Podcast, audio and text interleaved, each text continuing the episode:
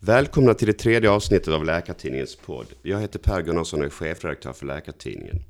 Idag kommer vi att prata med en person som både är läkare och makthavare. Välkommen Anna Nergård, statlig utredare av olika vårdfrågor.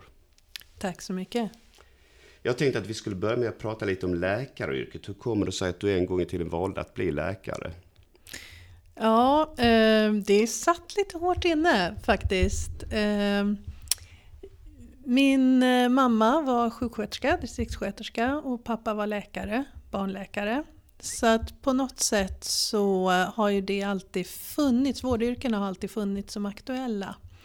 Eh, men efter gymnasiet så, där så visste jag inte riktigt vad jag skulle göra. Jag jobbade inom barnomsorg och äldreomsorg, läste litteraturvetenskap. Jag trodde jag skulle jobba med kommunikation och media en period.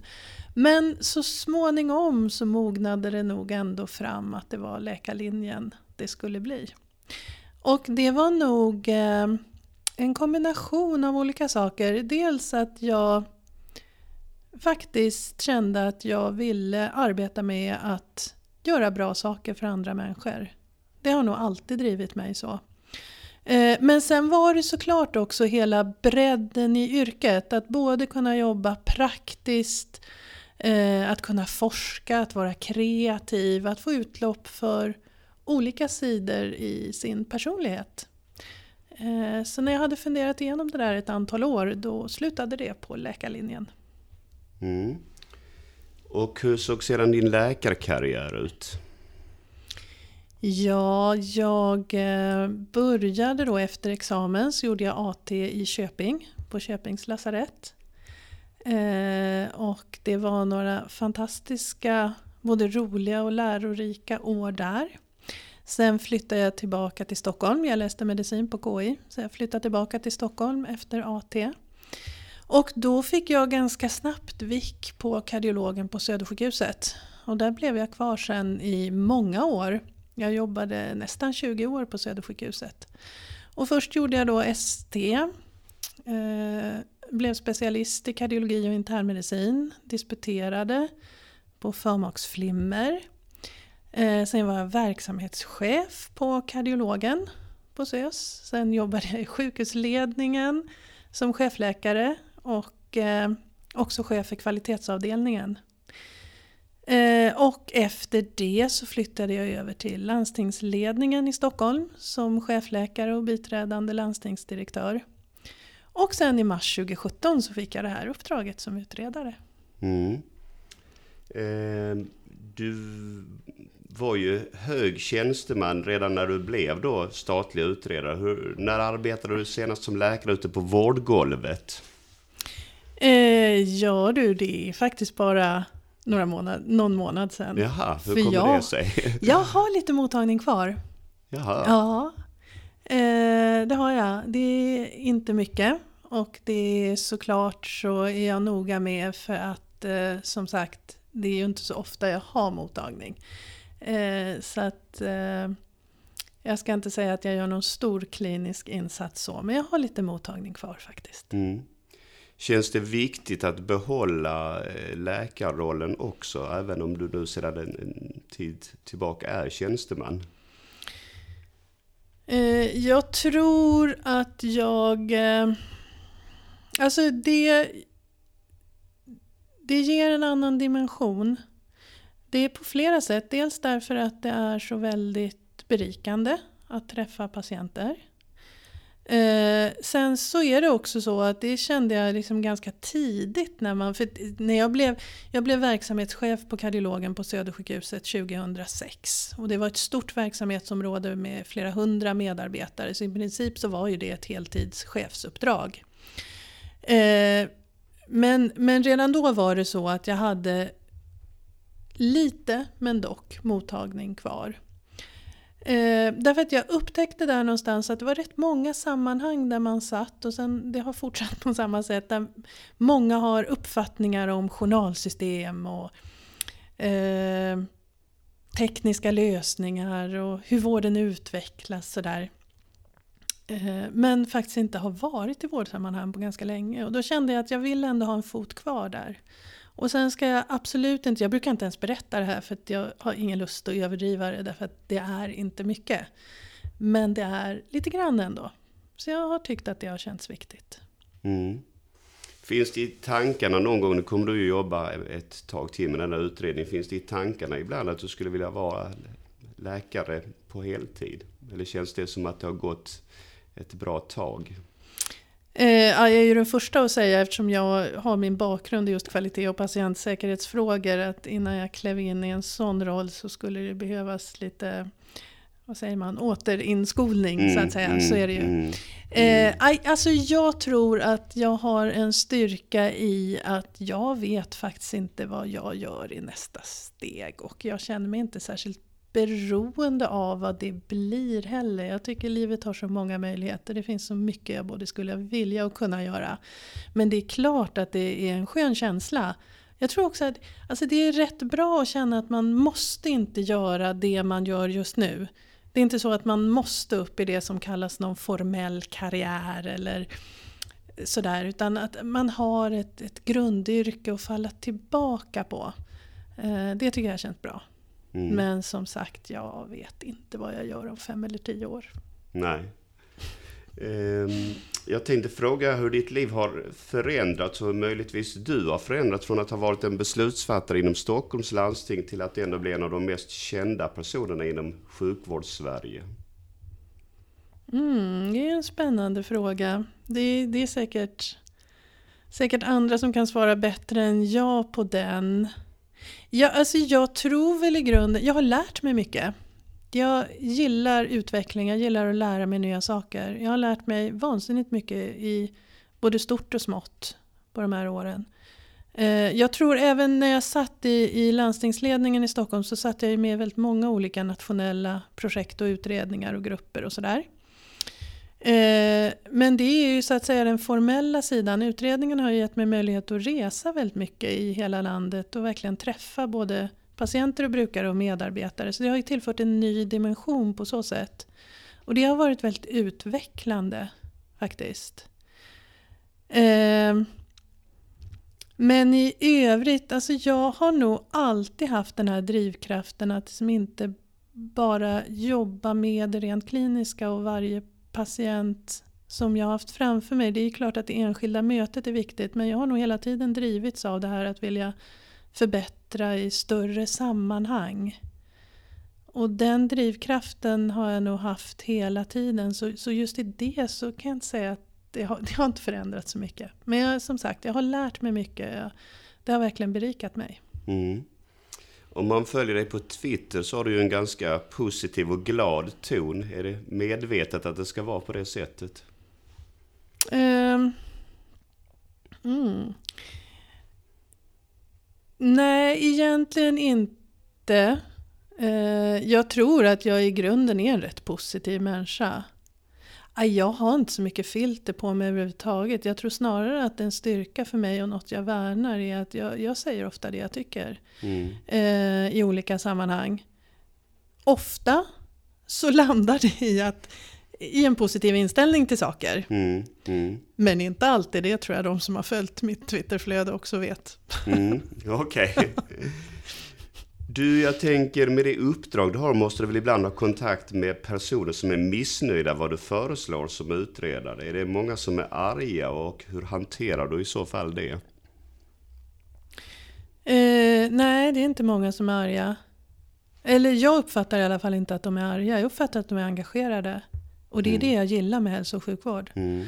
Det, är alltså, det, det, har absolut, och det har varit även i tidigare uppdrag, så, så eh, ibland så har man ju känt att det här engagemanget går över alla gränser. Och det kan vara lite tufft och jobbigt när man har ledningsuppdrag i hälso och sjukvård. Men det är sällan jag känner att det är problematiskt. Oftast känner jag att det finns en, en sån enorm, eh, enormt god vilja i det. Jag kan snarare tycka att jag kan, bli, jag kan ibland bli lite sorgsen.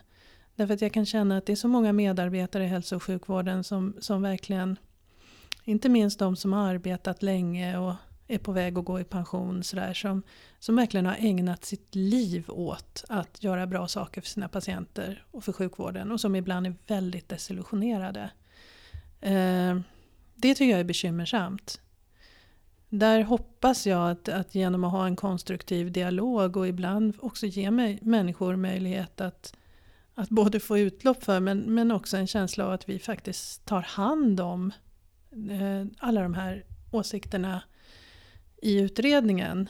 Det tycker jag känns bra att kunna göra det. Så jag vill verkligen gärna förvalta det på ett bra sätt.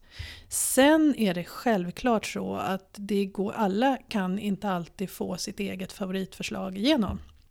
Det var rätt intressant i början av utredningen för jag, gillar, jag har alltid gillat i mitt ledarskap att jobba med stor delaktighet. Och då var det ju en del som var inne på redan innan vi började lägga förslag att det här kommer ju inte att gå, du kommer ju bara lägga urvattnade kompromissförslag. Men eh, så ser inte jag det. Jag tror faktiskt att genom att ha en stor delaktighet i processen så kan man också skapa en förståelse för att alla får inte igenom sitt eget favoritförslag. Men ibland kan ens eget favoritförslag bottna i att man ser saker just ur sitt eget perspektiv och genom att få bolla med andra och reflektera tillsammans med andra så kan man också lära sig att se att det finns andra perspektiv än just ens eget. Eh, så, så jag tror att det går att ha balanserade och väl avvägda förslag eh, just utan att de är allas favoritförslag. Mm. Eh, kan du kort beskriva de olika ut, eller delarna av utredningen och vad de så här långt har kommit fram till? Mm, det, är, det är en omfattande fråga då, eftersom det är en omfattande utredning. Men, men man kan väl ändå ta det som, vi fick ju då uppdraget i utredningen i mars 2017 fick vi våra första, eller våra grunddirektiv så att säga. Och sen lämnade vi vårt första delbetänkande i juni 2017. Eh, och det var ju det där vi eh, föreslog då en förstärkt behovsstyrd vårdgaranti i primärvården. Och också ändrade organisatoriska principer för hälso och sjukvården. Just det här att liksom vända lite på kuttingen. Att det, det som är liksom det, det breda sättet att bedriva sjukvård, det är sjukvården nära människor. Sen kan det finnas tillfällen när man behöver centralisera av olika skäl. Men att det är den nära vården som ska vara grunden i hälso och sjukvården. Eh, det första betänkandet eh, gick ut på remiss då från departementet och sen så togs det vidare av regeringen till en proposition i riksdagen inom faktiskt kortare tid än ett år, så maj 2018 Eh, så togs beslut om den propositionen i riksdagen och sen trädde de här lagförslagen i kraft i januari 2019. Och det är klart att det tycker jag är bra därför att då eh, får det var ändå ett bevis på att man vill göra det här. Det finns en vilja att ta förslagen vidare. Det var viktigt. Eh, den här känslan tror jag hos många medarbetare att man utreder och utreder och det händer inte så mycket. Den kan vara rätt tung ibland. Sen lämnade vi ju nästa förslag då, som har titeln En primärvårdsreform, i juni 2018. Och det har varit ute på remiss, men där har vi också haft ett val emellan och just nu så diskuterar man ju mellan regeringspartierna C och L vad av våra förslag som ska tas vidare i en proposition. Och mot bakgrund av vad jag sa då, att det är viktigt att förslagen också tas vidare, så är jag ivrig påhejare där förstås och hoppas ju på en åtminstone lagrådsremiss och kanske proposition eh, under hösten eller senast till våren. Sen lämnade vi ju ett tredje delbetänkande nu i juni 2019. Och det är ett lite annorlunda betänkande för där finns det inga förslag. Ur, ur ut, eller som statlig utredning så betyder ju förslag är lika med förslag till lagändringar egentligen. Och I det här senaste betänkandet så är det mer bakgrundstexter och gällande rätt, vad som gäller i dagens lagstiftning, inom ett antal områden som vi har kvar att lämna förslag på. Och då är det det här med ändamålsenligheten med uppdelningen i öppen och sluten vård. Det är frågan om hur samverkan mellan regioner och kommuner ska se ut och det är konstruktionen av nationella taxan i framtiden. Och det här är områden där jag kände att det lämpar sig rätt bra att först lämna de här bakgrundstexterna, eh, vad som gäller idag ge möjlighet att faktiskt komma med inspel och synpunkter på hur vi har tolkat det som föreligger idag. Och sen så kommer vi då lämna skarpa förslag i vårt huvudbetänkande som kommer i mars 2020. Mm. Eh, huvudbetänkandet, blir det en slags sammanfattning av delbetänkandena eller blir det en mm. stor nytänkande eh, del av utredningen? Ja, det, det, här är ju en avvägning. Alltså det är, apropå det jag sa att jag har lärt mig mycket under de här åren med utredningen. Alltså, Eh, det finns ju en, en intressant både pedagogisk och kommunikativ del i utredningsarbetet. Hur paketerar man och hur, hur eh, presenterar man sina förslag så att folk både läser dem och tar dem till sig. Eh, och då så är det ju så att man eh, kan inte skriva för långa betänkanden, man kan inte upprepa sig för mycket, så det ska vi såklart undvika att göra. Så att, nej, jag skulle säga att det är inte en sammanfattning av hela utredningen, utan de delbetänkanden som har kommit, de står för sig så att säga. Eh, det som vi brottas lite nu med, jag och mina medarbetare, det är ju just i de här delar där vi redan har levererat bakgrundstexter. Där ska vi ju mer gå pang på rödbetan nu och komma med förslagen. Mm. Och då måste vi förklara för alla att här behöver man ha läst betänkandet innan för att få bakgrunden och sen kommer skarpa förslag. Mm. Men sen finns det ju också delar som vi har haft med oss under hela utredningens gång från dag ett. Till exempel det här som faktiskt är dialoguppdraget. Att faktiskt stödja systemet på olika sätt i den här omställningen till en stark primärvård och en mer av nära vård. Och det, hur vi har utfört dialoguppdraget, eh, alla de här mötena vi har haft, det är ju sådana delar som kommer att vara en slags sammanfattning av hela utredningen nu i huvudbetänkandet. Mm. Men sen är det ju inte klart där, för sen fick vi ju tilläggsdirektiv nu i, i augusti, det, ganska ja, nyligt. Så att det kommer mm. ju en liten sluttamp sen som är ytterligare ett delbetänkande. Men Just. det blir samma där, det kommer att stå för sig och det mm. kommer ju i januari 2021. Och det eh, tilläggsuppdraget, vad handlar det om? Det handlar om psykisk ohälsa. Och som det uttrycks i direktiven, en ny vårdform för lättare psykisk ohälsa. Och även det, precis som egentligen faktiskt både primärvårdsreformen, det vi arbetar med patientkontrakt, det är också punkter som finns med på 73-punktsöverenskommelsen mellan eh, regeringspartierna C och L. Så det mm. har sitt ursprung där. Mm. Går det att säga någonting vilka områden som kommer att stå i fokus för slutbetänkandet på ett enkelt vis? Ja, men det är nog det här. Alltså vi, jag som utredare, jag är rätt formell av mig, så att jag eh, håller mig ju förstås till det som är vårt uppdrag i enlighet med direktiven. Det är lätt som utredare att få feeling och man börjar dra iväg åt alla möjliga mm. håll. Sådär. Vi, eh, och jag påminner mina medarbetare, gå gärna tillbaka till vad är det för frågeställningar vi ska besvara. Och de frågeställningar som vi ska besvara som vi inte ännu har besvarat det är just ändamålsenligheten med öppen och sluten vård, samverkan region, kommun och nationella taxan. Mm, mm. Eh, jag skulle gissa att läkare i allmänhet kan vara mest intresserade av det andra delbetänkandet om ett nationellt utformat uppdrag för primärvården. Läkarförbundet vill ju ha listning på läkare, inte på vårdcentral och ett listningstak. Men där kommer ju inte du med några konkreta förslag om hur dessa båda saker ska bli verklighet. Ja, det håller jag ju inte med om. Eh, listning är ju som jag tror många har förstått nu, det är ju inte ett juridiskt begrepp. Eh, jag är den första att hålla med om att om vi bara tar just en sån fråga som, som gäller arbetsmiljö och patientsäkerhet vad gäller hur många patienter kan man ha funktionen fast läkarkontakt i primärvården för. Och där föreslår vi att det ska begränsas via föreskrifter hos Socialstyrelsen. Eh, så att, så att vi har ju skrivningar, därför att det, för mig är det så allt systematiskt arbetsmiljöarbete börjar ju med att man har kontroll över sin arbetssituation. Man kan inte ha funktionen fast läkarkontakt för hur många patienter som helst. Mm. Vårt sätt att hantera det är via föreskrift. Mm. Mm. Men du tror att det räcker med det för att det ska fungera ute i vården? Föreskrift är att mm. jämställa med lagtext. Mm. Det är inte, alltså det där är lite roligt. Vi har, tycker jag, lite för mycket. Alltså ibland när man diskuterar hälso och sjukvård så, så har man inte, faktiskt i olika delar av systemet, helt klart för sig hur lagutrymmet ser ut där man verkar.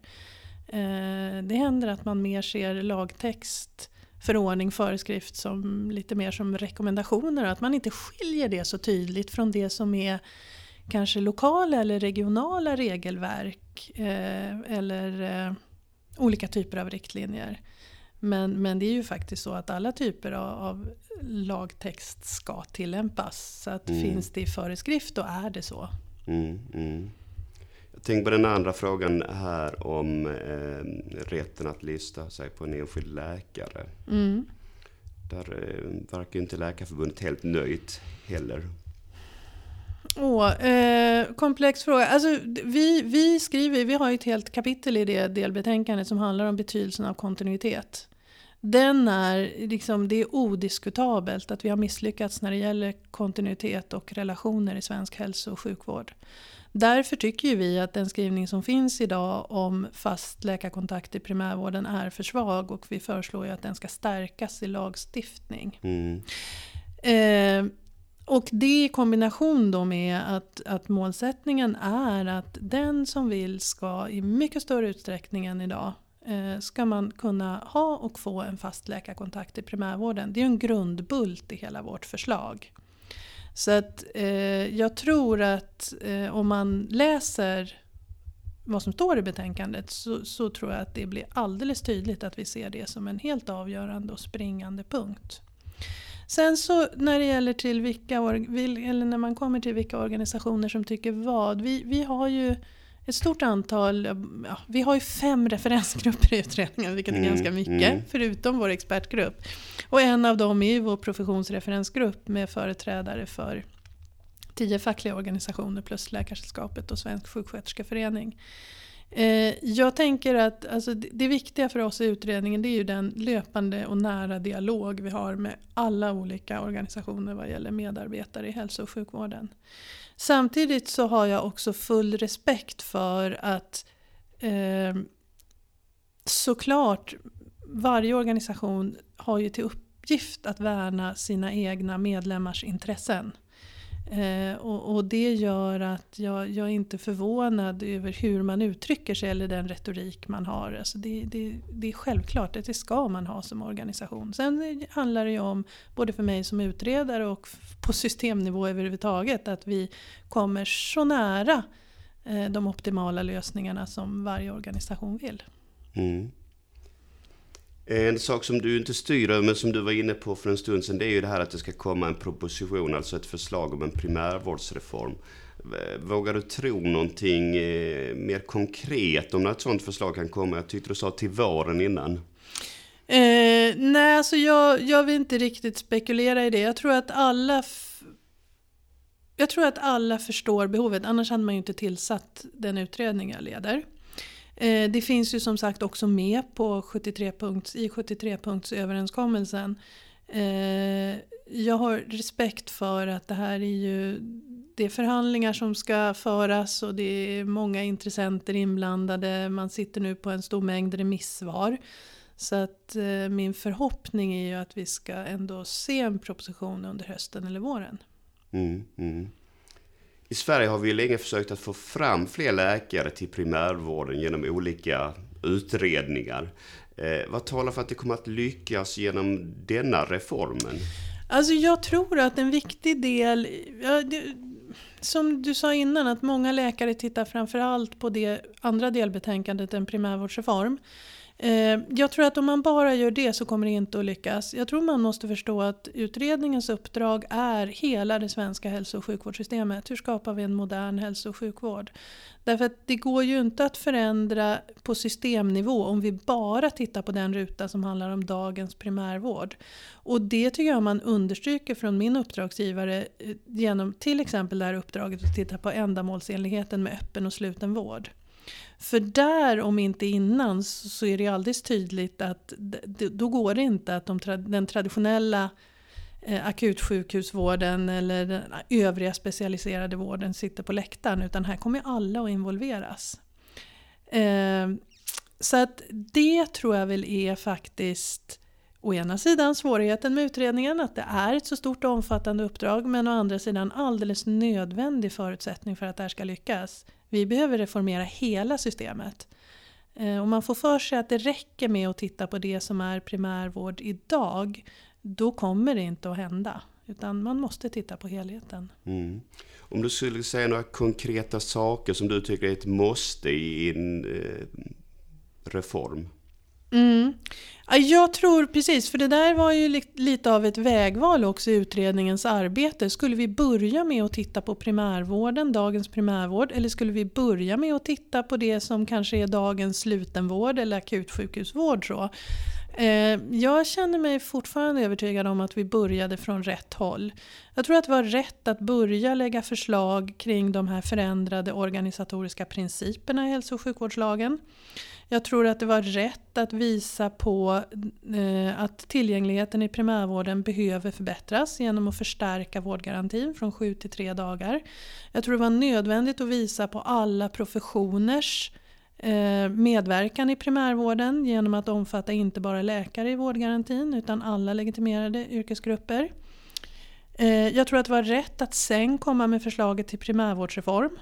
Därför att det är primärvården i grunden som måste stärkas för att vi ska förändra sjukvårdssystemet och sen i nästa steg nu komma med förslag som gäller samverkan åt olika håll. Både till den traditionella sjukhusvärlden, nämligen ändamålsenligheten med öppen och sluten vård och samverkan till kommunsidan, det som är just samverkan region-kommun.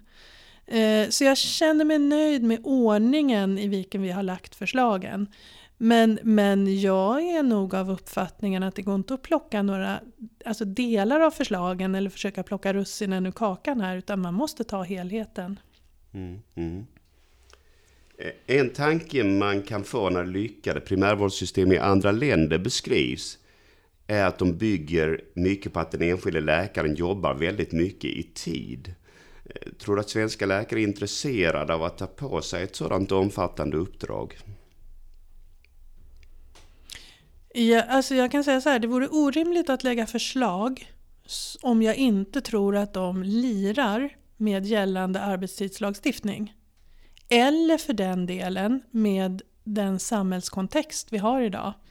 Eller för den delen med de spaningar som finns vad gäller framtida samhällskontext. Ehm, så därför har det varit jätteviktigt för oss, vi säger ju att vi har extra fokus på att träffa vårdens blivande eh, medarbetare, så att säga, yngre organisationer, mm. yngre företrädare, ST-läkare. Eh, därför att hur mycket vi än kan vilja att saker och ting skulle vara på ett visst sätt så, så alltså, allting är en produkt av sin tid. Så att det är såklart att vi måste ju lägga förslag som vi tror funkar i framtiden. Mm. Och framtidens medarbetare tror jag, de kommer inte att vilja arbeta med så, så att säga ensamarbete. Mm. Eh, de kommer, precis som alla samhällsmedborgare idag, att värdera även sin fritid och hela sitt liv, inte bara sitt yrkesliv. Mm, mm. Eh, så, så att jag säger som jag säger i andra frågor. Alltså vi har ju haft mycket såklart omvärldsspaningar, kontakter med andra hälso och sjukvårdssystem och andra länder. Och vi har mycket att lära av varann och vi ska ta vara på det som är eh, de bra delarna. Men jag ser inget sjukvårdssystem som vi rätt av kan lyfta in till svenska förhållanden och tro att det ska fungera. Mm. Ett sådant system som har varit uppe mycket i diskussioner i Sverige under senare år, det är den norska primärvårdsmodellen. Har du mm. några tankar kring den? Eh, jag tror att där har man ju lyckats mycket bättre än vad vi har med kontinuitetsfrågan. Men jag tror också att man ska ha klart för sig att både det danska och norska systemet kommer ju från rena privatläkarsystem. Så det kommer ju från en annan historik och kontext än den svenska. Mm. Eh, och sen så ska vi förstås lyssna på våra nordiska grannländer både i de förändringar man gör nu och i det som är deras utmaningar och rekryteringssvårigheter som kanske delvis handlar om det du var inne på. Hur mycket är det rimligt att man arbetar och på vilket sätt? Mm. Så det finns lärdomar att göra eh, men jag ser inte att det är system som vi kan lyfta rakt in. Sen kan man, sen kan man alltså just i Norge så gjorde man ju en reform därför att man hade en problematik som i många delar var lik den svenska. Och det är ju perfekt för oss att då kan vi titta på vad blev bra i den reformen och vilka svårigheter brottas man med idag när det gäller rekrytering, kanske när det gäller interprofessionella samarbeten och annat. Mm. Du, om du tillfälligt lämnar din roll som utredare och istället svarar som läkare, är det några andra läkarfrågor som du tycker är särskilt viktiga i dagens eh, sjukvårdssverige? Åh, oh, jag funkar inte så. Jag har inte så olika, olika uppdelade, jag, jag har knappt jag, jag, ser inte ut så på insidan, mm, mm. jag, säga. jag kan inte ens dela upp vad som är, är det jag brinner för som människa och det jag brinner för som yrkesutövare riktigt. Så det, det blir svårt. Men, men jag kan ju säga att oavsett vilka yrkesgrupper det gäller, så alltså just det här med att bidra till att skapa hållbar, ett hållbart yrkesliv, hållbara arbetsmiljöer, eh, verksamheter där man faktiskt kan jobba ett helt yrkesliv och eh, må bra. Det är mm. viktiga frågor för mm. mig. Mm. Och det är ju såklart viktiga frågor för läkare, även för andra professioner.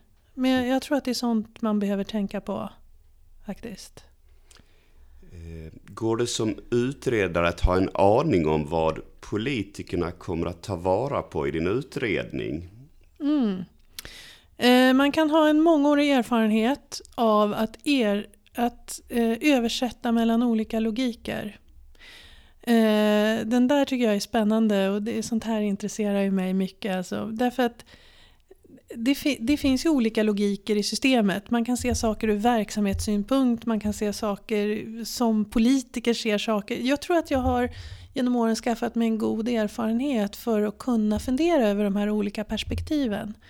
Och jag tänker att, att vissa saker som kan kännas vansinnigt rätt ur verksamhetssynpunkt kan vara väldigt svåra att hantera politiskt. Och då kanske det inte är på det sättet man ska presentera sina förslag. Utan man får vara lite klurig och man får lyssna åt alla håll. Mm. Eh, och det där är ju en roll som jag gillar. Just det här översättandet mellan olika logiker. Det tycker jag är spännande. Mm.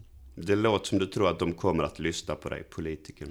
Ja, annars hade jag inte tagit jobbet. Jag är mm. väldigt, jag är ganska resultatinriktad. Eh, det, det skulle kännas som att lägga så mycket tid och kraft och inte bara för min egen del. Det där känner jag faktiskt att det, här, det känns som det stora och tunga ansvaret. Att vi får till oss så mycket inspel i utredningen. Det är så många som, som lägger tid och kraft på att faktiskt bidra. Och det känns jätteviktigt för mig att förvalta det på ett bra sätt. Och då ingår ju såklart att beskriva det här på ett sätt som gör att politiken kan ta det vidare. Eh, och där, nu, har vi, nu har vi pratat, och det är naturligt i det här forumet, mycket om, om det professionella och så, men där tänker jag att där finns ju också patient-brukarperspektivet och medborgarperspektivet. För det är politiker, våra folkvalda, representerar medborgarna. Och därför så är många av de här frågorna som vi, som vi diskuterar nu och som vi har diskuterat här, de måste också förankras hos medborgarna. Annars kommer vi inte att nå framgång i utredningen. Mm. Det börjar bli dags för oss att avsluta, men först vill jag höra hur du ser på den relativt nya företeelsen nätläkare, alltså att man exempelvis kan få vård via videokontakt med läkare. Eh, jag ser möjligheter med digitaliseringen. Jag ser möjligheter vad gäller mötet mellan patient, läkare, patient, även andra professioner. Men jag ser kanske ännu större möjligheter i att koppla ihop olika delar av hälso och sjukvården med varandra för patientens bästa, för att åstadkomma en personcentrerad vård. Sen så tycker inte jag att vi som system har varit tillräckligt på tårna. Alltså jag är väldigt intresserad av prioriteringsfrågor. Och jag gillar portalparagrafen i hälso och sjukvårdslagen. Den som har störst behov av vård ska ges företräde. Mm. Och jag kan se att i alla delar har vi inte lyckats där. Eh, och heller inte när det gäller nätläkarfrågan. Mm. Eh, men i grunden ser jag stora möjligheter med digitaliseringen. Och jag, jag, hoppas att det vi ser nu och det som vi inte har lyckats riktigt bra med tycker jag med ersättningssystem så är en slags barnsjukdomar. Mm, mm. Eh. Du menar det här att det har funnits en kritik mot att privata vårdgivare på nätet har fått höga ersättningar? Ja, för mig blir det en slags prioriteringsfråga. Så vi har ett samhällsansvar att prioritera resurserna rätt. Eh, och det kräver, så därför jag, lä jag lägger liksom inte skulden på, på någon enskild aktör i det här. Eh, utan vi har inte lyckats verka ut den prioriteringsfrågan på ett bra sätt och vi har heller inte gjort det tillräckligt snabbt. Och det tror jag är en lärdom. För det här är liksom inte sista gången det plötsligt kommer att hända saker i omvärlden som också påverkar hälso och sjukvården. Hälso och sjukvården är ingen egen bubbla utan det är en del av samhällskontexten. Och där måste vi bli bättre på att se vad som händer, fånga upp det här och hela tiden ha våra grundläggande överenskommelser vad gäller finansiering av hälso och sjukvård klara för oss. Eh, så, så att det är mer, eh, ja, det, frågan intresserar mig på ett principiellt plan så därför att det, det tydliggörs så mycket av prioriteringsdiskussionerna. Mm. Då är det dags att avsluta. Jag vill tacka dig så mycket Anna för att du ville vara med. Om ett tag kommer nästa avsnitt av denna podd. Ni är välkomna att lyssna även då. Hej så länge!